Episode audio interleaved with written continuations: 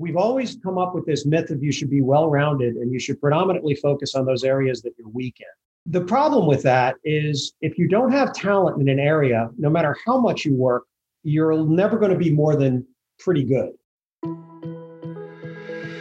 Welcome to the Inspire Podcast, where we examine what it takes to intentionally inspire. I'm your host, Bart Egnal, President and CEO of the Humphrey Group. And if you've ever asked yourself, how can you develop an authentic leadership presence? Or how can you tell stories that have people hanging off every word? Well, then this podcast is for you. And it's not just for executives, this is a podcast for anyone who wants to influence and inspire others in their work, but also in their life.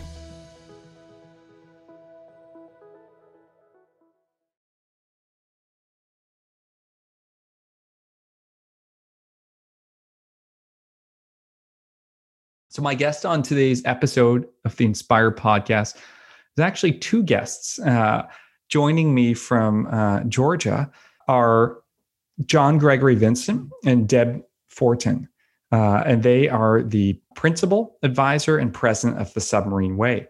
So, uh, John, Deb, welcome to the Inspire podcast. Thank you. Thank you for inviting us. Yeah, we're very glad to be here. Yeah, I'm very glad to have you. You've uh, you've both had really neat careers that have led you to creating this company that tackles inclusion, you know, a topic near and dear to my heart, and at the Humphrey Group tackles inclusion in a very unique way, which we'll talk about in a moment. But first, a little background on both of you. Deb, I know you spent your career in the corporate world. You were you did a decade at ADP. You were at Reliant Energy, and uh, and now you're you know, co-founder of the Submarine Way and president. And John, your your career is is a very different career in that you started at joining the U.S. Navy on a nuclear submarine and working your way all the way up to the most senior enlisted rank of Command Master Chief.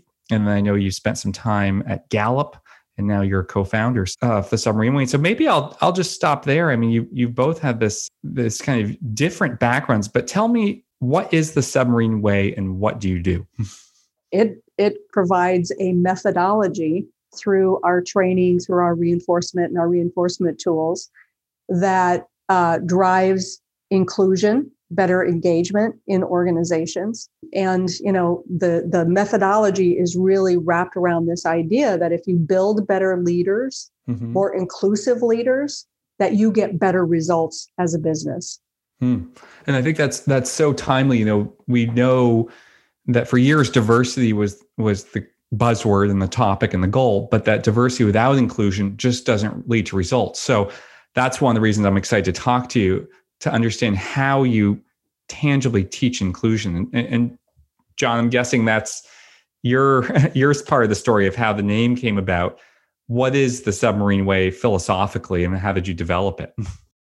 Uh, Deb extracted this because I was too close from my. I spent almost 15 years underway on submarines, and uh, I did not realize just how effective this methodology was.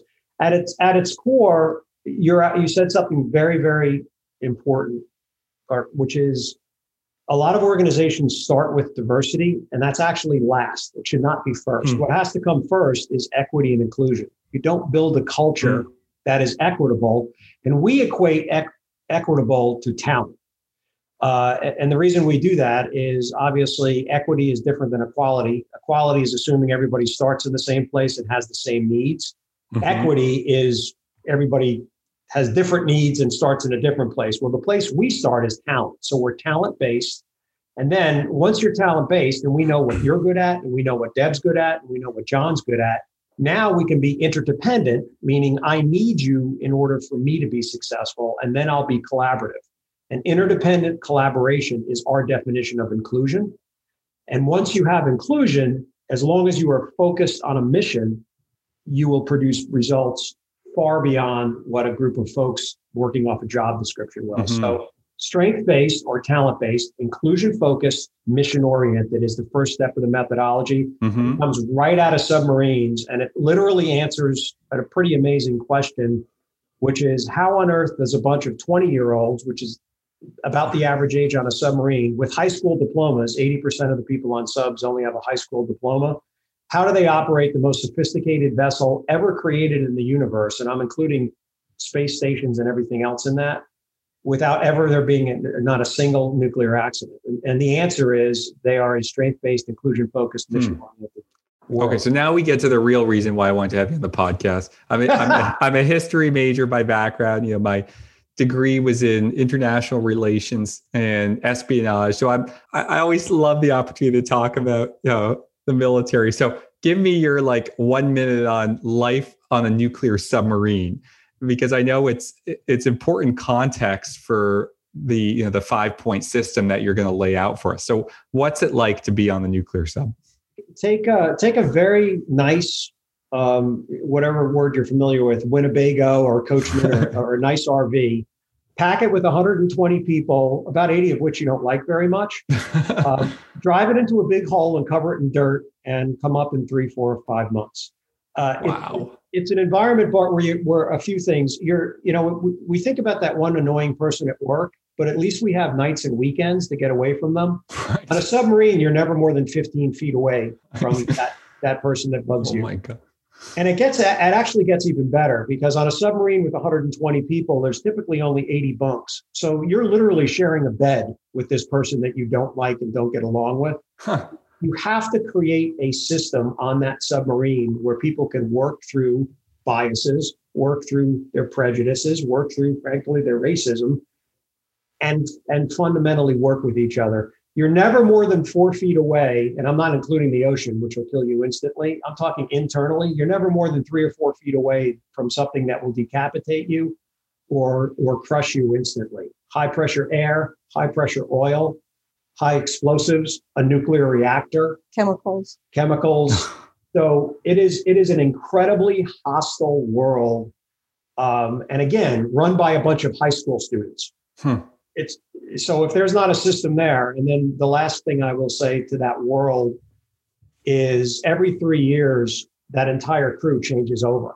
So hmm. imagine an organization or a business unit with 120 people that has 100% turnover, yet no effect on what they produce. It's a hmm. it's an amazing petri dish of how humans can work together if they're focused. And this and, system really takes mm-hmm. the the 18, 19, 20 year olds and turns them into leaders. Yeah. And they, they might be a leader of a process, but they're still leading. They're still holding themselves accountable for a particular result. They're holding others accountable for a particular result. So, this system of leadership is really what is creating mm. uh, these very dependable, very accurate, together, relatively inexperienced young mm-hmm. young people. And how much does this nuclear submarine cost? I'm curious. Oh boy. Because you know, I'm sure it's billions. And so just the, the thought of to your point, Deb, to, billion to have these don't know. to have these 18, 19 year olds to forge them into this group that becomes responsible for this, I mean, is truly a system. And I know, Deb, um, you kind of listen when you you listen to John's stories and you you pulled the system out. So maybe sum up, you know, what are the five points in the system and then we can go through each of them. And and maybe john you share a bit of your experience and deb you can talk about the lesson for organizations people listening who may not be going on the nuclear submarine but want to create an inclusive environment as well. Well actually i'm i'm going to ask john to talk about the system because he weaves why mm, great. uh, on the submarine why these five pieces of the system exist and then i'll tell you about why i knew there was a system because there mm. has to be for that kind of repeatable behavior Okay. John, what's the first step in the system?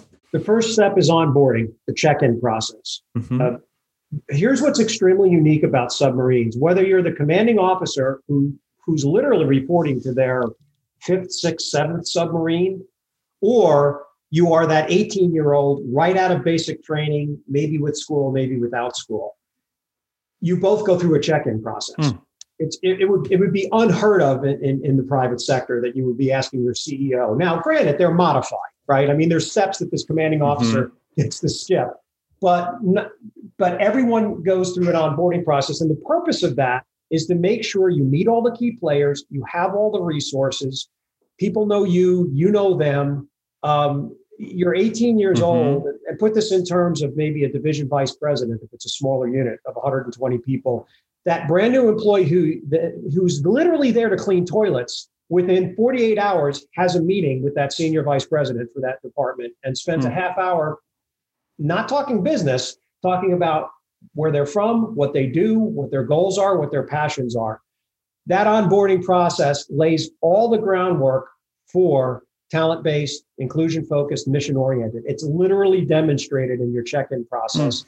It gets you focused on what your role is, how it fits into the mission, how other people fit in with you, and that we're going to predominantly develop you based on your talents. So That's- let me let me ask you then. Let's because I'm never going to work on a nuclear submarine. Let's imagine I've enlisted. So give me give me my job. What am I doing? What am I? What is my rank? Uh, tip, I'll, I'll use myself as an example okay. that's, obviously pretty easy. Um, I I showed up. I, I, went to some schooling. I was a navigator, so I went to some schooling, um, and then I showed up on my first submarine, and I was in E2 enlisted ranks in the United States Navy run from E1 to E9. So I had gone from E1 to E2 because of some things I did in basic training and stuff. So you go to basic training, mm-hmm. then you go to some type of very very basic school, and then you go to submarine school. Mm-hmm. Uh, and submarine school teaches you generically about how submarines work, how, how the hydraulics work, how the air works. Mm-hmm. Because one of the fundamental principles, Barton, this this is this is really important for your listeners. What submarines do better than any other organization in the world mm-hmm. is just because I'm there to navigate, I have to understand how a nuclear reactor works, and I have to understand some key components and some key valves there are no silos on a submarine, as there hmm. are in almost every organization, whether it's an academic organization, whether it's a private organization, whether it's a municipality. They typically run highly siloed. That's that's death on a submarine. So you get on a submarine, mm-hmm. and as you're being onboarded, and as you're as you're being part of the culture, you're being introduced to everything, not just everyone, so that you have an understanding of how your role fits into the bigger role and the bigger mission what kind of onboarding because most companies would say onboarding is important. What kind of onboarding leads to a culture of inclusion? I think it, it recognizes that that the individuals who are doing the onboarding are leading something important. So you know there's there's a leadership element to it. Mm-hmm. and those those leaders need to understand that these individuals are valuable. They're valuable to the organization. But when you think about the system, it isn't any one thing that's more important than the other. It's mm-hmm. the synergy of those five mm, things that is really most powerful. So if you get your onboarding right and they mm-hmm. have a great experience, and guess what? The other four elements of the system aren't there or are badly done, then you might as well throw out your onboarding right. because it isn't it isn't going to last. That just sets the stage for right how people feel about the organizations and sets the stage for the retention that you want them to have. And you know, one of the things that I say uh, in our first book is that there are literally people that I know, including myself, that the very first day from that onboarding experience, you decided your departure. So, your point, it's the it's just the start. So, what's the second step in the system? Second step is everyone matters if they contribute, which hmm, sounds okay. extremely harsh. It does, yeah, yeah. It's and I think it's it's interesting because it sounds you wouldn't hear that in the corporate world. You know, the corporate world say, well, you know, everyone matters, and so t- take me into that. Uh, everyone matters if they contribute, and again, I'm talking on submarine is, and every organization can relate to this. Only we don't have the ability to hire. I've never went to sea on a submarine that was fully crewed we're always just like most organizations really? missing key people. Submarines are missing key people. Literally, huh. I've never gone to sea one time with a fully crewed submarine. So that's that sounds a little unnerving. Like what? Like is there someone who's not operating the radar, the sonar, or someone who's like not ready to fire the missiles? Like how do you? Doesn't that kind of unsettle you? Here. What are we going to do? um, it, it's it's what everybody says. You do more with less. I mm. mean, the mission still has to be done, but you have to be incredibly efficient and effective with your mm-hmm. utilization of, of people. That's why everyone matters, comma, if they contribute. You literally cannot afford to have somebody who is not contributing. Hmm. We're not going to shoot them out a torpedo tube. We're not going to, you know, we're not going to execute them, you know, surface and throw them overboard. There's an uh, incredible amount of pressure on them to perform. Right. And by perform, we mean get qualified for watch, get qualified in submarines, understand everybody's role, everybody's department, everybody's division, so that you can become a fully functioning contributing member of the crew. Because if you're not, somebody else is picking up to your point somebody still has to man, man the watch somebody still mm-hmm. has to, to, to, to, make sure that the torpedoes are ready to be used you know if we need to use them it's not like you can go oh well we don't have that person here maybe mm. next month so you have to contribute to the organization and that mindset is not a cruel mindset because step one is we're doing it through the lens of talent we want you to work in areas that you're most passionate about we want you to work in areas that you've chosen. Most people pick their field, they don't get assigned to their field. And we want to help you become an expert as quickly as possible. Mm. But at the end of the day, if you're not contributing to your role to fulfill the mission, you're gone. And what I mean by that is you're not going to get qualified in submarines and you're going to get thrown off of subs. Again, not at sea. We don't kill anybody, uh, but you can't be part. You can't be part of the organization. You cannot afford to have people that are not contributing. So everyone but by the way, that, contribute. Right, but that happens very rarely that someone doesn't contribute. They they figure out pretty quickly that they need to contribute and they need to they need to matter to the rest of the crew and they they shape up. But there's tons of support there as well. And there's yeah, Bart. The, the other part of that, to Deb's point, is following on that onboarding process. It's like, great, now you know now you know where your bunk is and your watch station. Have a nice life. No, it's mm to Deb's point, that's the first step. There is so much support to get you qualified, to get you educated, to get you up and running. I mean, everyone mm. on the crew, literally, you know, there's some jousting that goes on and some little verbal abuse here and there, and I wouldn't recommend that for outside of subs. But it's all with the intention of making you. So mm. it's not like you're on your own. You literally have 120 people, kind of in their own way, pulling for you mm-hmm. because your success is their success. So, and so one of the things you mentioned is to find find everyone's value, find how they can contribute. So here I am. So I'm in. I've given my. I've been given my bunk on the boat. I know it's not a ship; it's a bunk on the boat uh, that I'm going to be sharing.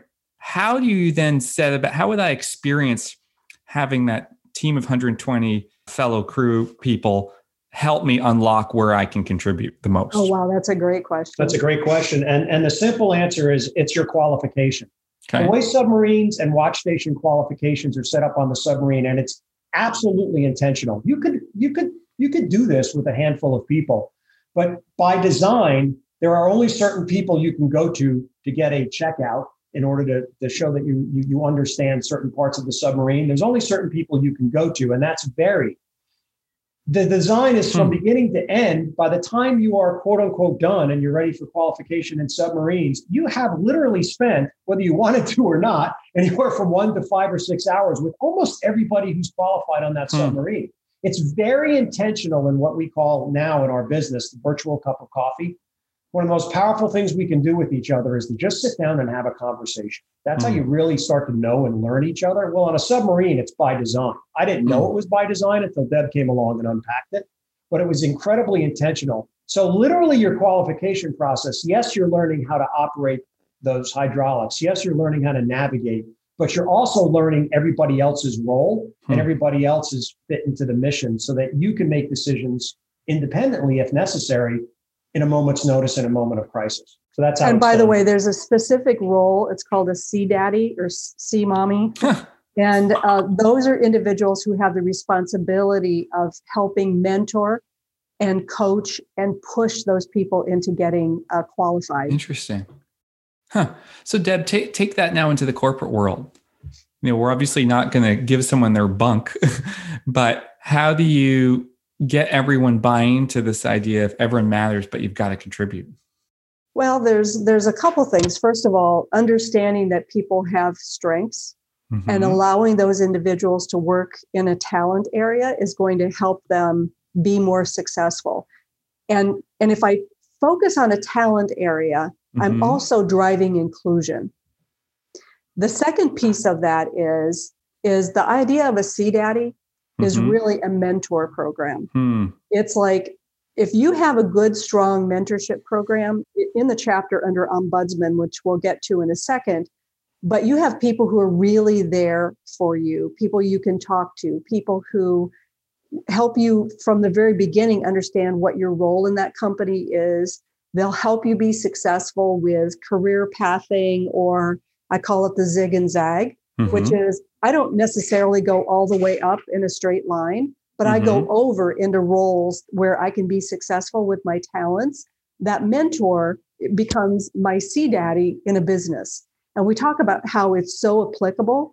And we train train uh, organizations about how applicable the idea of a mentor is. Very similar to what a sea daddy is and what an ombudsman is um, on, on a submarine. Yeah, hmm. fundamentally, Bart, we we have professional development wrong, and we've had it wrong hmm. forever. And, and and the reason we have it wrong under everyone matters if, if they mm-hmm. contribute is we've always come up with this myth of you should be well rounded and you should predominantly focus on those areas that you're weak in. The problem with that is if you don't have talent in an area, no matter how much you work, you're never going to be more than pretty good. I mean, mm-hmm. you might mm-hmm. get the pretty good, but you're expending a tremendous amount of energy.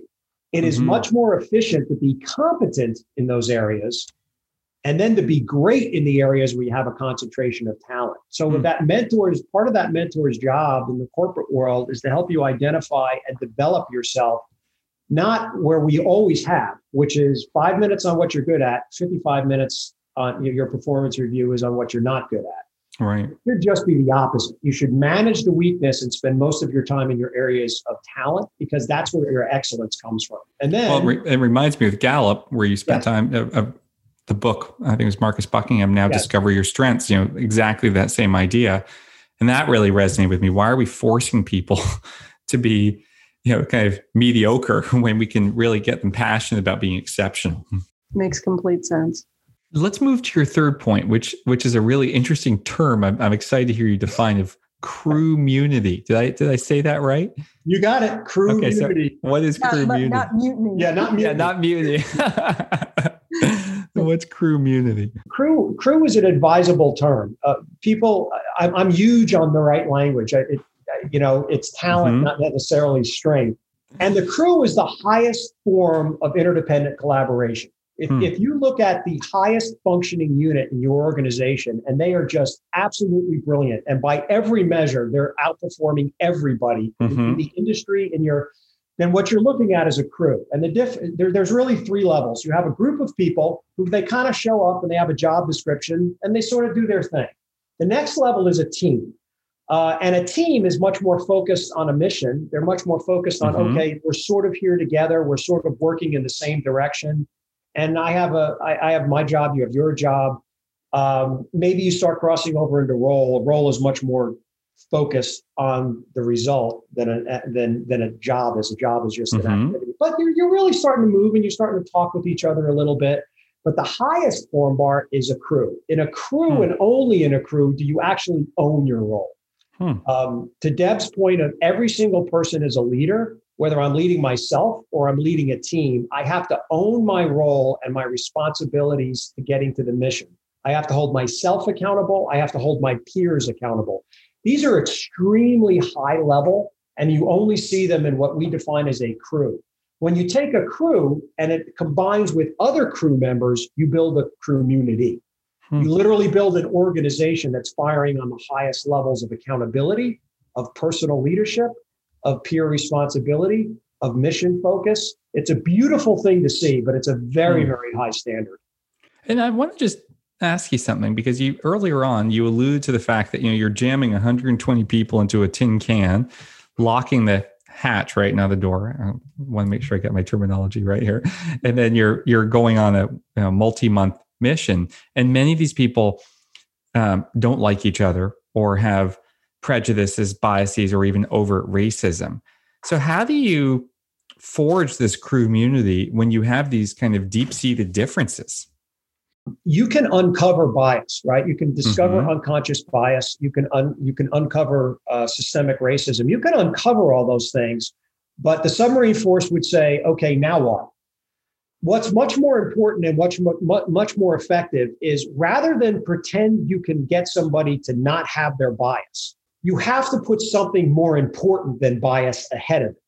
What's more important than a person's bias is getting things done and being successful. Everyone mm. matters if they contribute, in being part of a community, in being part of a mission. What happens then is I realize that Bob, who doesn't look like me, who if I met Bob in, out in town, I wouldn't even cross the street to meet him. And if we did meet, we'd probably fight Now I'm looking at Bob through a different lens. Not the lens of, okay, we're on the same crew, so let's all love each other. That's movie stuff and that's not mm. reality. But you know what? Bob fixes the navigation equipment that I use. If it breaks, I don't get home without Bob. And mm. if I can't navigate, Bob doesn't get home without me. Bob is now important. Therefore, I am interdependent on Bob. I now will collaborate with Bob. And now we move into that virtual cup of coffee. Once I start talking with Bob as he's fixing my equipment, Bob's a pretty decent guy. And I hmm. all of a sudden now replace that overt bias with something more important, which is my job, his job, my role, his role, and the mission. Hmm. So it's not done in a training session where we're all going to love each other. It's done by replacing our biases with something more important, hmm. which is the bigger goal, the bigger project of the team. That, that's that's how it really works. really interesting. So I got I got a follow up question here. A lot of the work of diversity inclusion training is, as you say, to uncover unconscious bias or conscious bias, and then you know help people build empathy and then overcome it. What I'm hearing in the submarine is you, you just kind of say like, so what? We've got to focus on not necessarily loving each other, but respecting and working together. Does that ultimately then lead to an elimination of those biases, or is it once you get out of the submarine, those people still wouldn't cross the street for each other? Yeah, that's uh, another really good question. Um, I would say that our experience has been bias is a very deep-seated thing, and even even awareness of, mm-hmm. of bias, of unconscious bias, isn't going to eliminate bias. But if you build the skills to be able to look beyond that to the talent, strengths, and what makes that person important and valuable, you always have that skill and you always use that skill. Mm. Now, I, I can still see someone that I haven't had that virtual cup of coffee with in terms of this bias that I have. But if I know and I'm aware and I have this new tool that I use to view mm-hmm. the world, then I can replace that bias with that new tool. And we see it happening a lot. I mean, in in uh, I'll say one of the cities that we've worked with a lot. We've worked with them a couple years. Uh, they had a very um, they had a way of looking at their leaders. And I'll, I'll, be frank, they wanted their leaders to be male and they wanted their leaders for the most part to be to be white males. Mm. And they have been been through the training, learned to see people for their talents and for their strengths. Mm-hmm. And the the city leaders look entirely different than what they did two and a half or three years ago and they continue to use that skill in backfilling roles that they have in viewing the community and the strengths of the community. So i don't think it's ever lost. I think it's there and it is a tool that you can pull out of the tool belt and use at any point. Hmm. let's go to your your next principle.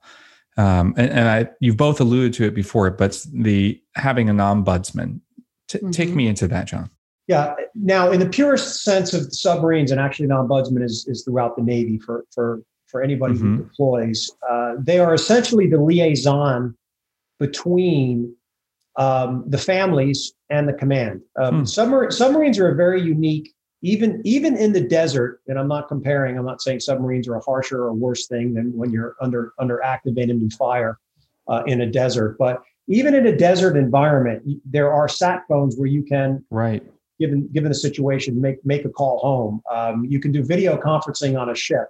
Uh, you can have a on a submarine. There is zero outbound communication. You are literally hmm. cut off from the world as far as outbound. So there is no dialogue. So the ombudsman is really the person who has the ability. Any problems that come up family wise or, or things like that, they they have a direct liaison to the very senior people in your squadron. Um, up upstream of your commanding officer. When you're in port, they have a direct link to your commanding officer think of a person who has entrance to the C-suite, even though they may not have, hmm. you know, an official role. How does that how does that translate? It translates to to yes, mentoring, yes, coaching, but also running parallel to HR in that if you have problems, if you have um, situations that are coming up in your organization, who can you go to? Who are those trusted advisors that A, are safe to speak to, but also have influence at senior levels in the organization? It's not to subvert your HR efforts or any other reporting efforts. It's actually to bolster them in a safe environment so that people can bring things up. the, the reality of most problems, Bart, is that they're, they start really small mm-hmm. and they fester. If you address them when they're small, you solve so many problems that become unimaginably difficult when they're left for a year or two. So the ombudsman plays a critical hmm. role in another avenue to address issues or maybe to boil up some really good innovations in a way separate from the traditional reporting chain or the traditional HR chain. And I, I want you to take me back to when you were uh, early on in your career. What would be like something that we as civilians would not think about that can quickly become very annoying on a submarine where an ombudsman could could be a, a key person to go to? Well, we call it the rumor mill, and now I'm not going to be on the submarine. I'm actually going to be I'm going to be hmm. back, I'm going to be back at home. And one of the most common ones is I've heard that I've heard they've been extended, meaning they're not coming back in three weeks and not coming back for four months. That, and that, that happens anytime you get underway. The family that that starts someplace. Somebody says something out loud about something like that happening. Hmm. You can't, as a civilian, even though you're you might be married to a person on a submarine, you can't just walk into squadron and go, "Hey, what's the real deal?" I mean, there's classification issues here. There's there's there's. I mean, our stuff is is pretty buttoned up, either secret or top secret mm-hmm. work. So you don't have a way to find out what the real information is. So mm-hmm. you as a crew member have to be comforted, comforted to know there is somebody who's getting the real information to your family. So mm. that again, you can give 100% of your focus to your role and your mission and not be worried about, my gosh, does my husband even know that, you know, this, that, or the other thing? So you have that, that trust knowing that that ombudsman does have the ability to go to squadron, get a classified briefing, and then unclassified, put it out to everybody mm. crew on what's really going on. It's a huge comfort to those of us underneath the ocean because we have no way of communicating. So we count on that ombudsman to provide that critical link to us. It's a very important. Hmm. So, Deb, what's the what's the lesson here for organizations uh, trying to get more inclusive from the ombudsman? The ombudsman is someone, as John said, who uh, who has a direct link to the command. In in a hmm. really large organization, in a in a corporate division, it is very hard to get a message directly to the person who heads up that division, mm-hmm. the president of that division if the issue is serious enough, it probably should be going to the person who heads up that division.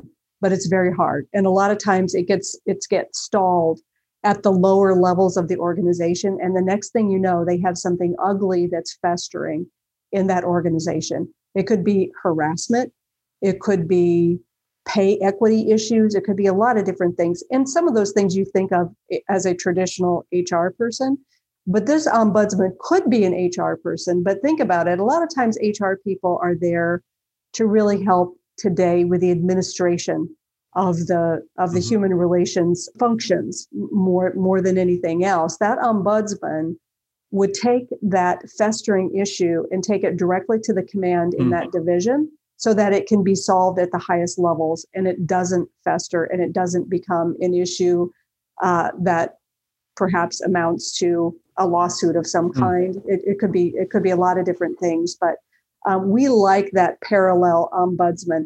The other thing is, ombudsmen have to be natural to that. They're very very talent based. Mm.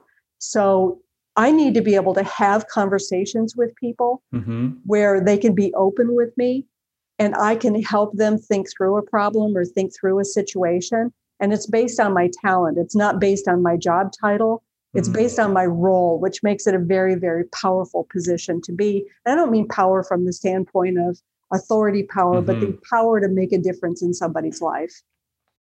Yeah, and I can see, you know, having someone who who is a bridge and a voice, and, and I think you're right. You need someone, you need to pick someone who is a great listener, you know, empathetic, and also is very credible when they go up the ladder. So we did some uh, training yeah. in a in a city, and the um, the trainer for the the uh, fire department oh, yeah, um, went through the ombudsman training, and at the end of it, he said, "You know what?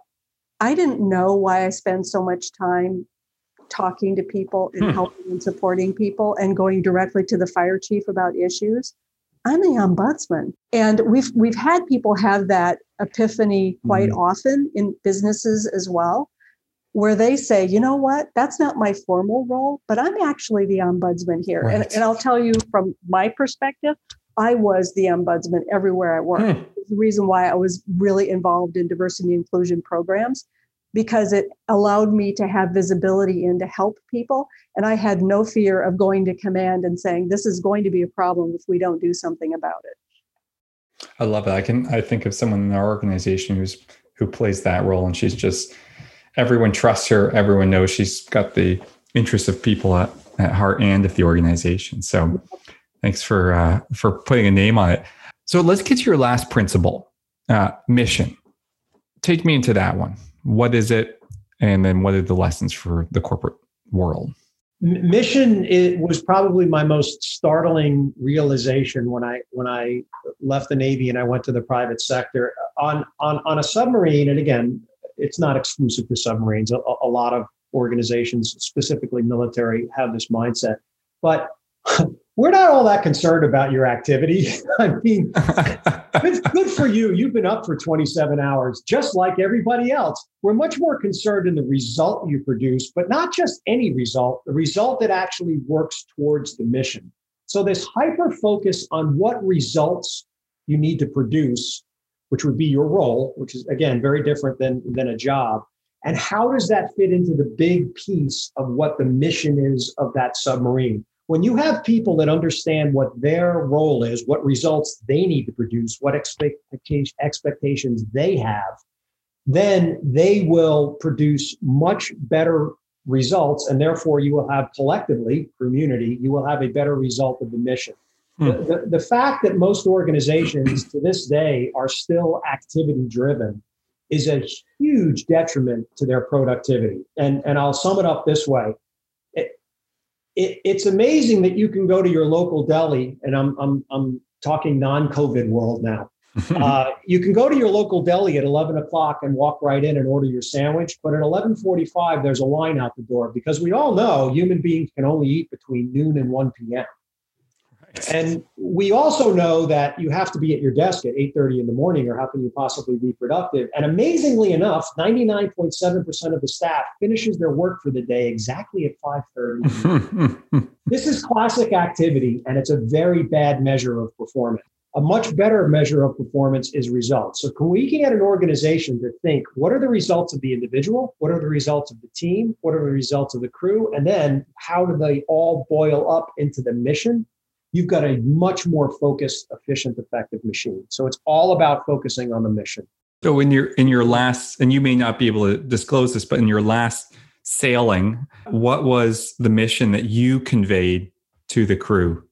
The mission is always the same on a submarine, no matter what submarine huh, you're on. Really? Yeah. Okay. And the mission is to fight the submarine. What?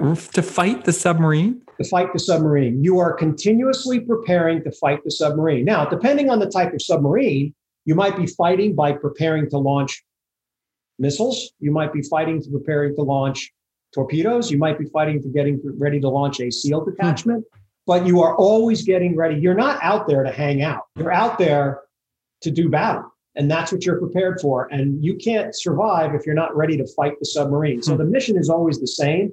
Now, just like different units, right? The mission of a university is different than a mission of a high tech pharmaceutical company. But I would say they're not as they're not as different as you think. At the end of the day, it still comes down to what are the results that have to be produced and what are the results of each team or each person that they have to perform in their role in order to get to the big mission. I would say the template is actually identical. Um, so it's always fight the submarine. That's the mission. And Deb, how do you take this concept of mission into the business world or into any world of an organization that wants to create a more inclusive uh, team? Businesses think that they're focused on the mission and they have um, usually plaques on the wall that talk about mission statements and vision statements. Yeah, yeah, um, that's for quite common. yeah, but but reality is they don't really take that mission and vision and apply it to the roles of the individuals who are in those organizations. So one of the things that we do in in our mission training is we actually have breakout groups where individual roles are hmm. discussed mm. in terms of the mission and vision and values of that organization and how they apply to it. We teach them to think about the mission in terms of their role, and then we teach them to uh, convey that to the people who work for them. Mm. so that mm. people all up and down the organization have a very, very clear picture of what the mission, vision, and values of that organization mm. are according to the roles of the people who are performing that mission. Hmm. So it's being able to not only hear it, but articulate it uh, up, down, and around. Yeah. Uh, so, yeah, that you not, show you understand it. Yeah, it's not just a fancy plaque that tells me what I'm supposed to think about how I feel about customers right. and all that. And if you think about the organizations, and, and this is not in any way a political statement, but if you think about the organizations that really do it well, mm-hmm. whether it's um, you know Southwest Airlines or mm-hmm. it's um, Chick Fil A, mm-hmm. they take those mission and and and vision statements and they make it real and tangible to the people who are performing those functions every single day mm. and it differentiates them and what they do mm. could i could i uh, share a, yeah, a please real world story to deb's point we we were hired um, a very successful manufacturing mm-hmm. um, facility they produced all, all sorts of different types of fabrics and North Carolina, that, that's not a growth industry, but these guys were doing great. In fact, they were going so great, they brought us in to work with their middle middle managers because they they, they thought they were onboarding too quickly and skipping corners. Uh, but they had an amazing culture, and this is how amazing their culture was, Bart. I I, uh, I was just doing a walk around to get a feel for what type of environment mm-hmm. had, and it was I don't know two o'clock in the morning, and I'm in a mill, right? This is this is a mill, and I got the I got the nice clothes on and a little monogram right, right. with a cuff link, and there's this there's this gentleman pushing a broom, mm-hmm. and I'm like, oh, this guy's gonna love me. Well, he didn't love me. I, I, went over and I said, hey, you know, do you have a moment? Um, I, don't stop what you're doing. In fact, you got a broom. I'd be happy to help you. I pushed plenty of them, and he said, no, you don't need to push, but whatever. And I said, hey, could you tell me about the mission of the company? And and he literally stopped and pointed to the wall and said, yeah, there it is. It's on the wall. So I, I, I, thought I knew where I was. So I said, Can you tell me what you have to do with the mission? And the mission was all about customer focus. It was all mm-hmm. about safety. It was all about, you know, making sure that that that we value our, our employees. And he stops and he and he stops pushing the broom and he turns me, Bart, and he looks in me eye. And he mm-hmm. said, You know what? You might see somebody pushing a broom, but these machines are extremely, extremely sophisticated. If I don't keep this space clean, what does that person feel like when they come into their shift about their work environment? Hmm. Even worse, if I don't clean this place up, if I don't do my job and some of this material gets in these machines, those machines break. Hmm. Depending on how they break, someone gets hurt. And even if they don't get hurt, it's going to slow productivity and it's going to affect us getting our product to market. This guy's pushing a broom. Wow. And I'm like, this guy could be a CEO in most companies. Wow, that's impressive. That's why these guys are growing in an industry that's dying because every mm. single person knew their role and he knew how that role fit into the mission. Right. then he picked up his broom and basically told me to get the heck out of there. he, had, he had the job, he had a mission to complete. But to Deb's point, that's what it means to understand your role. And he hmm. absolutely understood it. And I have no doubt they didn't have downtime maintenance. And interestingly problems. enough, we talked last time about, you know, the idea of good to great. Mm-hmm. And um, a lot of the organizations that want to work with us, they're already good. Yeah, they want to be well. great. Hmm. And that's an example. They're already obviously doing really good things because their janitor mm-hmm. knows what the mission is and why right. he fits into that mission. But they wanted to be great. Hmm. Well, I think that's that's a good kind of um, closure here. I mean, just your your points really resonate. You know, the onboarding, making sure everyone matters. If you contribute, you know, fostering crewmunity, having an ombudsman, and then getting everyone united around the mission. Uh, I, I, mean, I think you know, to your point, John, what, what you said, you know, you've got these incredibly complex machines operating in some of the most difficult environments in the world, and you've got 120 people, 80% of whom have high school diplomas. You know, and there's never been an accident. It's a real testament to the system that you've now kind of pulled out. I, I have a final question for you, John. I've got one for you, Deb. Do you miss it? I mean, do you miss that being in this environment where everyone comes together in this way because I think it is pretty unique. Yes.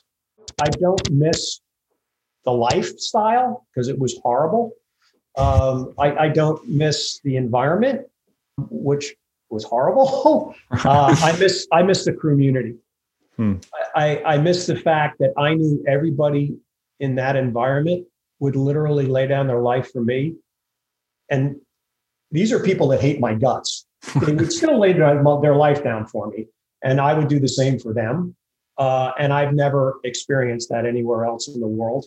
and it's it's a pretty special feeling. So yes, I miss the camaraderie. Is the is the low hanging So here's the truth, though. Uh, once a submariner, always a submariner. and John talks to a lot of people he he didn't actually even serve with. Oh yeah, but Doesn't they'll matter. reach out to him and talk to him, and they're they're still a community. So Hmm. it's it, it doesn't leave them. Yeah, I, I had an hour conversation, Bart, the other day with the with the senior vice president of Bank of America, who I don't know, um, but but he was a he was a submarine commander, and Hmm. um, he just reached out and we just talked to each other for an hour, and we Hmm. told lies lies to each other and see stories and wished each other well, and said if we can ever help each other, let us know.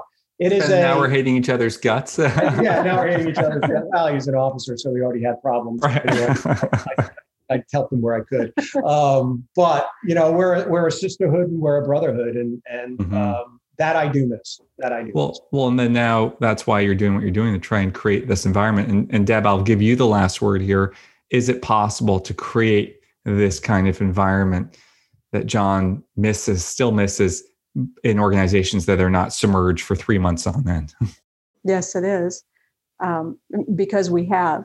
And Mm. maybe in 2016, when we first talked about the system, you know, it occurred to me, well, you know, is this something that we can actually take to businesses or take to communities or churches or universities? You know, we work with all of them and have it really work outside of that very specific environment of a submarine. The reality is, we've been doing it and it does work. It doesn't work exactly like it does on a submarine, but it works well enough, and you can prove the results of it enough that we filed for a patent and we have a published patent on it. So there's there's your proof. I mean, there's actual Yeah. evidence that what we're doing has made a difference in in organizations. And so, for people who want to kind of delve more into what you do, where can they go? What should they read? Uh, what's the best starting point? Yeah, we're the easiest people in the world to find. yeah, we would not be good in the witness. You're not underwater for three months Yeah. anymore with no contact. right so they could they could get um, either one of our books diversity and inclusion the submarine way or up periscope um, putting traditional leadership in the crosshairs and they can get it on amazon or any actually anywhere in the world in just about any bookstore uh, in the world so they could get our books they could also go to our website the submarine way and in fact if you google the submarine way we're the only ones out there you'll get all the information on us, probably more than you'd ever want on what we're doing, our p- press releases, who we've worked with, testimonials, um, all of that stuff is is out there and available. And we would love to have a chat. We have a, a, a chat with people who don't necessarily want or need to work with us today, but they have succession planning that they're doing in the next 6 Mhm. months, and they want some help with that. And that is, you know, one of the one of the very defined skill sets we have is to help with succession planning because we're talent based people and strength based Mhm. people, and we can help them do that. So uh, we love to just chat. You can become kind of part of our, our network. We have a crew page on Facebook, and those are just all leaders who want to talk about leadership and who want to, you know, talk about what their organizations are doing. We also have a business page on LinkedIn, and um, we have over 1,200 followers, and it goes up by three or 400 um, a month. It seems like of people who want to follow us and get unique content to that Mhm. business page on LinkedIn. So you you Google the submarine way, and you will find us. and we will put links to all of those uh, your books to your pages in the show notes i uh, i want to thank you both for coming on i mean it's we could keep talking about this forever. John i'm sure we'll have, we'll have to book a separate call just for me to ask you submarine specific questions and we can we can geek out. Uh, but no it's it's really neat. I mean i think you know what you've given insight into is just this incredibly unique environment that forces you to work to create an inclusive team. And i think it's really worthwhile too in this in this very polarized era that we find ourselves in where we're becoming aware of our biases that you know awareness is important but so too is finding a way to respect and appreciate and work through our uh, with people who are different from us so really appreciate you both taking the time to uh, to share your your system with us today Thank you. Thank was- you for it was having pleasure. us. Thanks it for having was. us. It was fun. thank you I hope you enjoyed that conversation with John and Deb of the Submarine Way and uh, fascinating story about how life in an incredibly challenging environment can give rise to a real organizational system for promoting cohesion and inclusion. So, neat stuff. And I encourage you to read their book. We'll put the link to it in our show notes. Next time on the Inspire podcast, I welcome entrepreneur Andrew Bromfield. He left behind a predictable and uh, sure path to embrace technology and go out on his own. And he tells me his story and also shares with me some insights into how to support Black entrepreneurs during a time when I know many of us, uh, myself included, are looking to amplify and support uh, BIPOC voices. So, great conversation with Andrew Bromfield. Tune in next time uh, for the Inspire podcast. If you haven't already, please rate, review the pod. It's how we get noticed, how we get found, and I really appreciate it. Thanks.